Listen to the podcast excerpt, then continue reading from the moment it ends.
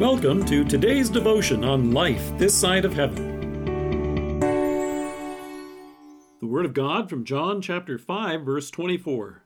Truly, truly I say to you, he who hears my word and believes him who sent me has eternal life, and does not come into judgment, but is passed out of death into life.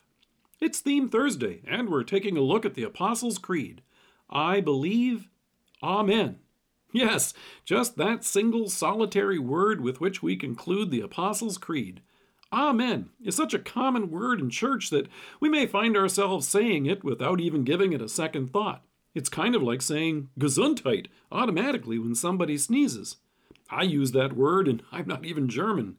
Do you know what it means? It's actually a combination of two words gesund, meaning healthy, and heit, meaning hood. Of course, when somebody sneezes, nobody ever yells out, Health Hood! No, we just leave it untranslated and say the word as it sounds Gesundheit. It's simply a nice way to wish good health to someone if they're fighting a cold. The word Amen appears regularly throughout the scriptures.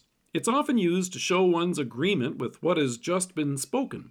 So, for example, in 1 Chronicles, we hear David say, Praise be to the Lord, the God of Israel, from everlasting to everlasting. Then all the people said, Amen, and Praise the Lord. It was such a well known and well used word that it didn't need translation. Folks continued to say Amen whenever something was true to give their wholehearted agreement with what had just been said. Think of how often that word is used in worship. In contrition and repentance, we confess our sins before God, and we conclude, Amen. When we hear the words of absolution, the forgiveness of those sins, we rejoice to sing, Amen. We include it when we pray the Lord's Prayer. We even add it on to the end of our hymns. And we rejoice at the end of the service when we are blessed in the benediction, and we respond, Amen.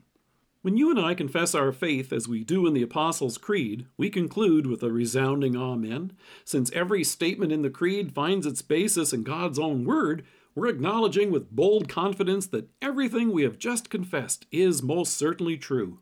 As Jesus says in John's Gospel, Your Word is truth.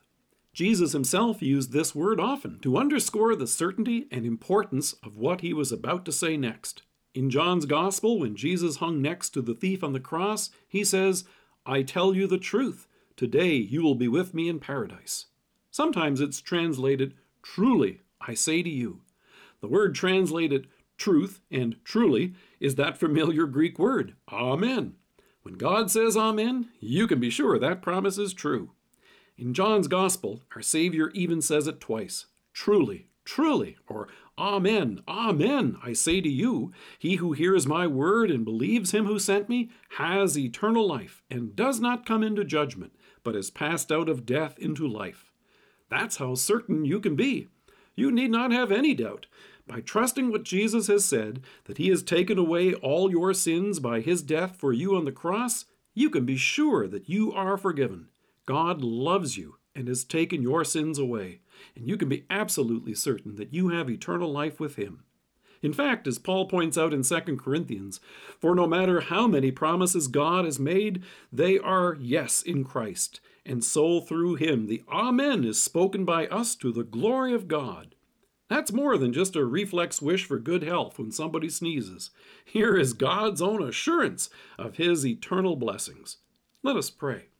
Loving God, Thank you that I may confess with confidence that the promises you have made to me of forgiveness and everlasting life are true.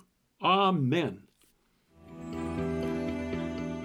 Thank you for joining us. If you're listening to us by podcast or on Alexa, we invite you to browse the resources that are available on our site at lifethissideofheaven.org. God bless you and have a great day.